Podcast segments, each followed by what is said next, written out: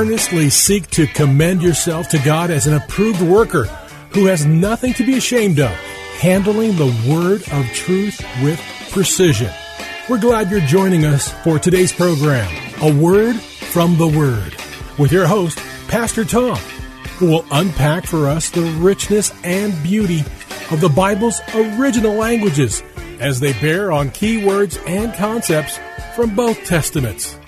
Our hope is that your walk with God will be strengthened and deepened, and both your understanding and application of God's Word will be enriched, and you'll be drawn to love it more and more each day. And now, here's Pastor Tom. Hello, friends. Thanks for joining me on A Word from the Word. Are you out driving?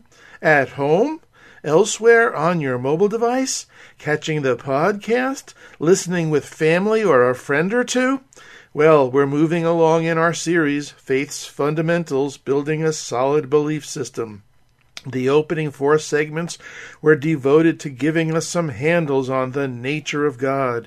Here we delved into challenging areas, attempting to unpack just how the Bible reveals the triune God to us in both the Old and New Testaments. And in these opening segments, we also incorporated the roles and relationships of Jesus Christ and the Holy Spirit and their relation to the triune God as we explored the question why does it matter that we understand the nature of God and seek to defend our belief in the doctrine of the Trinity? Last time, friends, in part five, we transitioned to begin exploring the nature of man, in other words, mankind, examining the human condition, if you will. Our title last time was Sin. What's the big deal anyway? We might even pose a similar question, such as, Why does it matter that we understand the nature of man and seek to defend our belief in the doctrine of sin? Well, today in part six, we'll continue that path for just a bit and conclude this fundamental understanding of the subject of sin. Today's title is Sin and the Solution The Big Deal Revisited. And be- before we begin, I'd just like to quickly remind you that all podcasts of A Word from the Word can be found at faithtalk1360.com under local program podcasts. Also, friends, A Word from the Word is now on Apple Podcast and Spotify podcasts. Well, I'd like to begin with the late brother Andrew recounting his earlier days when he served in the Dutch army in Indonesia in the late 1940s. This account is recorded in the opening chapters of his book, God's Smuggler. While Andy, that's what he was called back then, was stationed there in the army barracks, he just happened to come upon a young monkey. He took it in, befriended it, and treated it like it was his own pet. After two weeks or so, Andy noticed that whenever he touched this newfound pet around the waistline, it would recoil, as if experiencing great pain. So he decided to examine the young monkey more closely and discovered a raised welt that went completely around its body. Curious about this, he laid the monkey down on his bed, gently pulled back the matted hair from the welt, and then realized what was causing the problem. Andy surmised that when the monkey was a baby, someone must have took a piece of wire and tied it around its middle and never removed it. Ouch, right? Because as the monkey grew, the wire became embedded in its flesh, and he could see that this piece of wire caused the monkey great pain and discomfort. Well, that very night, Andy began a delicate operation first taking his razor and shaving off the monkey's hair in a three inch wide band around its middle. Then, as his fellow soldiers watched in amazement, he cut ever so gently into the tender flesh under it until it exposed the wire. The young monkey actually lay there ever so still and exhibited the most amazing patience. Even when Andy was obviously hurting him, the young monkey looked up with eyes that seemed to say, I understand. Finally, Andy got down to the wire. No pun intended. He cut it and gently pulled it away. Instantly, as soon as he was finished, the monkey jumped up, did a cartwheel, danced around Andy's shoulders, and pulled his hair in joyful glee, to the delight of all the soldiers who were looking on. Well, friends, in recounting this event, the now brother Andrew explained, After that, my monkey and I were inseparable. I think I identified with him as strongly as he with me. I think I saw in the wire that had bound him a kind of parallel to the chain of guilt still tightly wrapped around me. And in the monkey's release, I saw the thing that I longed for as well. Wow! A spiritual light bulb went off in his head. Andy, who was later to become known as Brother Andrew, couldn't have said it better, could he? Friends, let me just recap the result of Brother Andrew's thoughts. He saw in the wire that had bound the young monkey a parallel to the chain of guilt still wound tightly around him, and in the monkey's release he saw the very release he himself longed for. Andy longed for release from the chain of guilt wrapped tightly around him because of the bondage sin had put him in. Friends, we mentioned last time that one of the roles or ministries of the Holy Spirit is to convict the world of sin, righteousness, and judgment, according to Jesus' statement in John chapter 16. So, Andy had a personal awakening thanks to the illumination of the Holy Spirit of his inner condition. The Holy Spirit helped his mind see a parallel between the monkey's anguish and his own. Well, a man who also had a personal and dramatic awakening to the solution to the human condition was the Apostle Paul, formerly known as Saul whose resume included being a Pharisee of Pharisees, and in regard to following the Mosaic law, said he was faultless. If you'd like to read his complete resume, check out Philippians 3 4 through 6. His personal awakening and realization is partly included there because in verses 7 and 8 he concludes, But whatever was gain to me I now consider loss for the sake of Christ.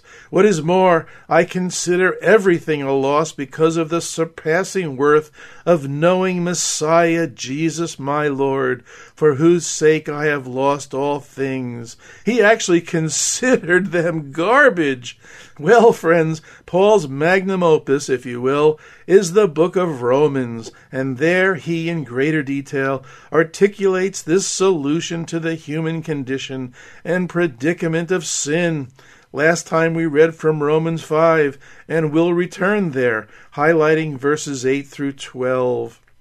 God demonstrated his own love for us in this. While we were still sinners, Christ died for us. Since we have now been justified, and that simply means we've obtained right standing with and before God by Jesus' blood, how much more shall we be saved from God's wrath through him? For if while we were God's enemies, and by the way, that's by our own choice, we were reconciled to God through the death of his Son, how much more shall we be saved through his life? Not only is this so, but we also boast in God through our Lord Jesus Christ, through whom we've received reconciliation. Friends, I'd like to elaborate on a few key expressions here. First, God demonstrated his love. Notice God's underlying motive. God is compelled by love to save us. Second, since we have now been justified. Justified is an incredible term and concept. It pictures a court of law and being acquitted of guilt for a crime committed. It reinstates us to favored status or right standing with God. Third, this right standing is obtained by Jesus' blood. Behind the blood of Jesus stands the atonement, the shedding of Jesus' blood for us, that is, in our place, on our behalf.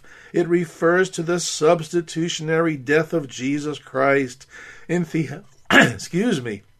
In theology, the term is vicarious. In other words, the vicarious atonement.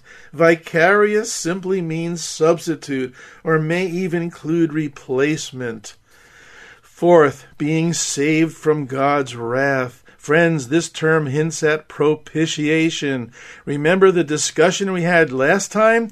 Well, to recap a bit, the governing principle behind propitiation is satisfaction. In other words, Jesus' sacrifice on the cross satisfied the demands of a holy God's justice or wrath.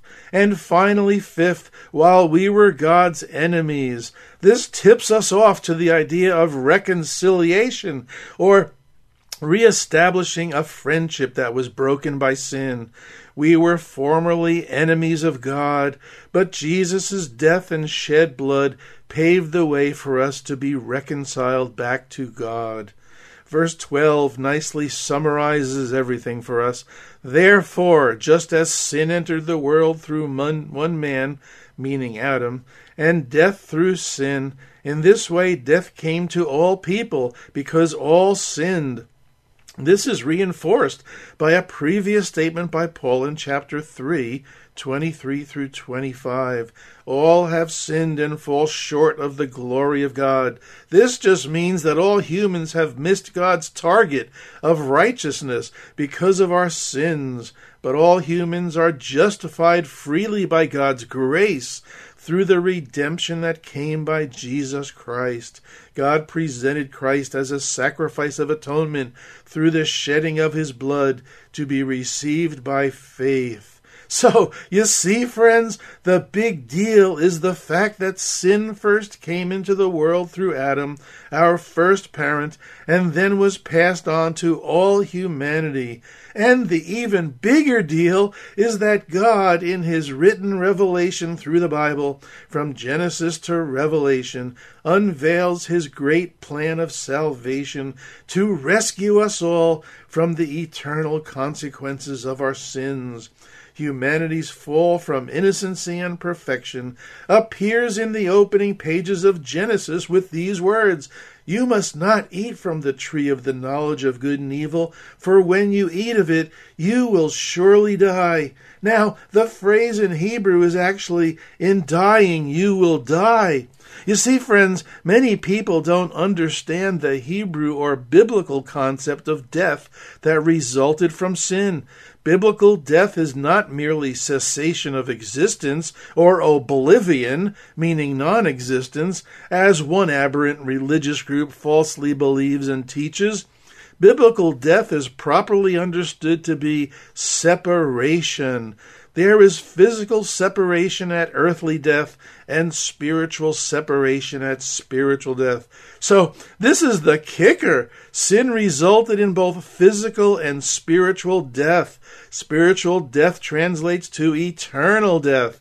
And this is how we are to read and understand Genesis 2 16 and 17. You are free to eat from any tree in the garden, but you must not eat from the tree of the knowledge of good and evil, for when you eat from it, you will certainly die.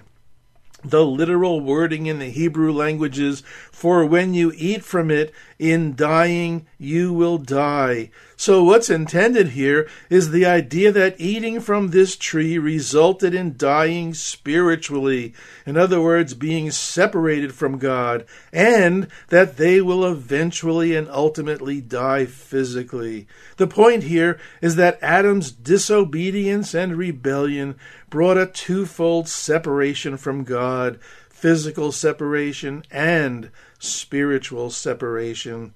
Salvation then also becomes twofold. Salvation restores us spiritually by bringing us spiritual life, which translates into eternal life. And salvation ultimately restores us physically in that we have the promise of receiving a glorified body in eternity. This is why Paul said in 1 Corinthians 15:53, "The perishable must put on the imperishable, and this mortal must put on immortality." Therefore, the solution to the sin problem or sin dilemma that brought this dual death was the plan of God instituted in Christ, who became sin on our behalf. In other words, became our substitute, our atonement, and propitiated or satisfied God's wrath and reconciled us or restored us to friendship with God. Amen. This is why, friends, 2 Corinthians 5:21 is such an awesome truth. God made him, Jesus, who had no sin, to be a sin offering for us, so that in him, Jesus, we might become the righteousness of God. And if these grand truths weren't enough, God added the fringe benefit of granting us the indwelling presence and power of the Holy Spirit in our lives. In other words, living and dwelling in us.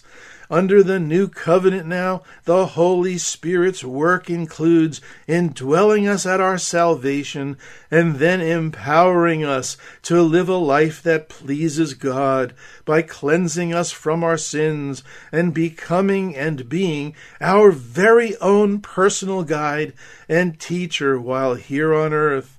Two great statements that can be considered promises are first, Paul's words in Romans 8 4, which say, The righteous requirements of the law may be fully met in us who do not live according to the flesh, but according to the Spirit. And second, John's wonderful and comforting words in 1 John 1 7. If we walk in the light as he is in the light, we have fellowship one with another, and the blood of Jesus, his Son, cleanses us from all or every sin. This is why, friends, I can't stress enough the Trinitarian participation of the three co equal, co eternal, and simultaneously active members of the Godhead in the salvation plan, and why I'd like to recap three of the several points I made last time, which I refer to as the three A's of the Trinity. The first A is God the Father had it in his heart to provide a way for the human race to be forgiven of our sin. God the Father therefore authored the plan of salvation. The second A is God the Son, Jesus, while fully God, agreed to the Father's plan as the atoning sacrifice for our sin. Jesus Christ accomplished the plan of salvation. And the third A is God the Holy Spirit, just as much God as the Father and the Son, is at work in the lives of those who have chosen to follow God. The Holy Spirit applies the plan of salvation to believers' lives. He also applies the plan of salvation to those who first receive and believe in Jesus. As Christ followers, then, the premier question we must ask ourselves is just how does or how is the Holy Spirit applying the plan of salvation in our lives, in your life, in my life? And friends, what I'm about to share in the next several minutes, I don't want to sound like I'm just parroting a formula. Every advancement we make as Christ followers in our walk with the Lord is made because we are walking or living in the Spirit.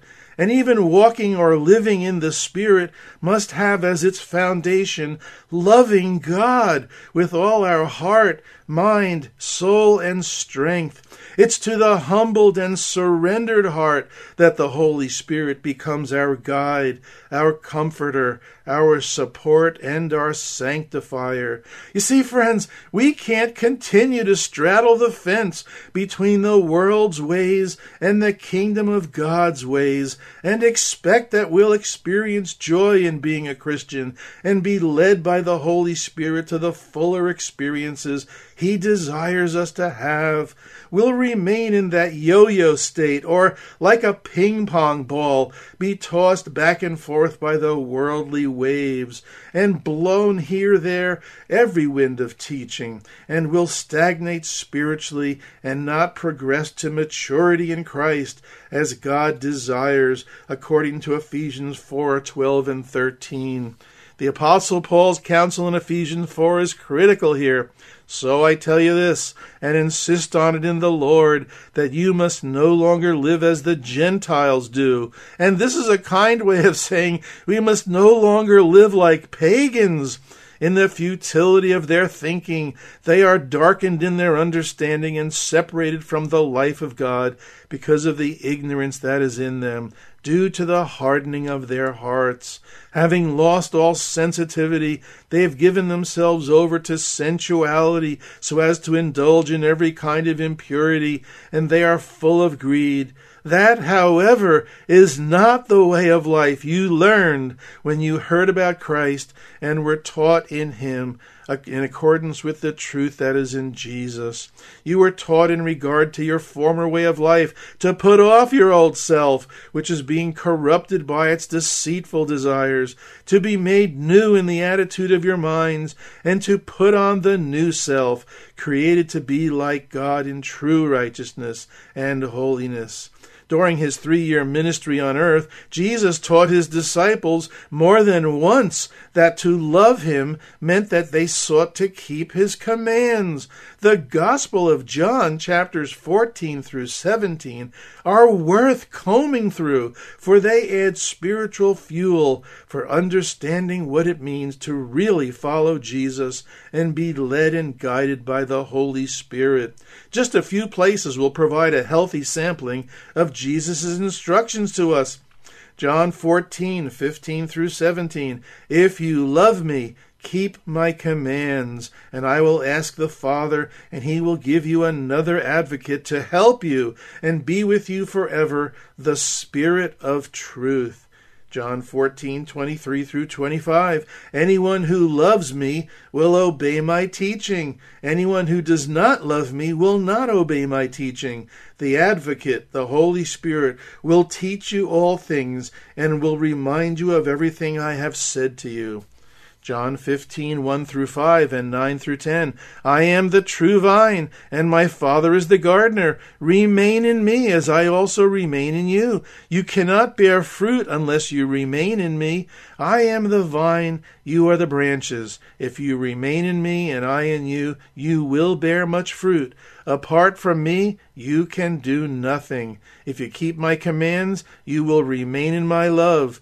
You are my friends if you do what I command. John 16, 12 and 13. I have much more to say to you, but when He, the Spirit of truth, comes, He will guide you into all the truth. He will not speak on His own, He will speak only what He hears, and He will tell you what is yet to come. Now, friends, I suspect you're getting a little nervous and thinking that Jesus' teachings in the above passages sound a little legalistic. You know, all this stuff about obeying commands, remaining in Him, and the proof of our love being evidenced by our following His commands, and we're only his friends if we do what he commands, etc., etc., and so forth. Well, did you happen to notice that love is inserted into the equation? Jesus slips it in several places. We're not careful, we'll steamroll right over them. They're there for a good reason. In fact, I contend that they're there just so we won't think that Jesus is coming off as a legalist. And interesting enough, all occurrences of love in these few verses is the word agape, the highest form of love the New Testament writers knew to explain God's love for us and our love for Him and our brothers and sisters in Christ and for everyone else in the world. Friends, it's time we get off this kick that the normal Christian life is characterized by Romans chapter 7 and start realizing that the normal Christian life is characterized by Romans chapters 6 and 8. Because according to Romans 8 2, through Christ Jesus, the law of the Spirit who gives life has set us free from the law of sin and death and 8 4 the righteous requirements of the law are fully met in us who do not live according to the flesh but according to the spirit amen Amen. Well, I see we're at the end of our program. I hope these two studies have helped us better understand some fundamentals the Bible reveals about sin. Sin has become the politically incorrect subject these days. It seems it's even politically incorrect to discuss it in the churches. Friends, let's be students of God's Word and rightly divide it. Today's broadcast will close with an email where you may write me and share your feedback. Please also consider joining a Word from the Word support team. Ask me for the details. Thanks to you who help keep this program on the air. And thanks for listening today, friends. And remember, Jesus loves you. I'm Pastor Tom with a Word from the Word. Friends, if you would like to let Pastor Tom know what this program has meant to you, email him at a word from the word at minister.com. That's a word from the word at minister.com.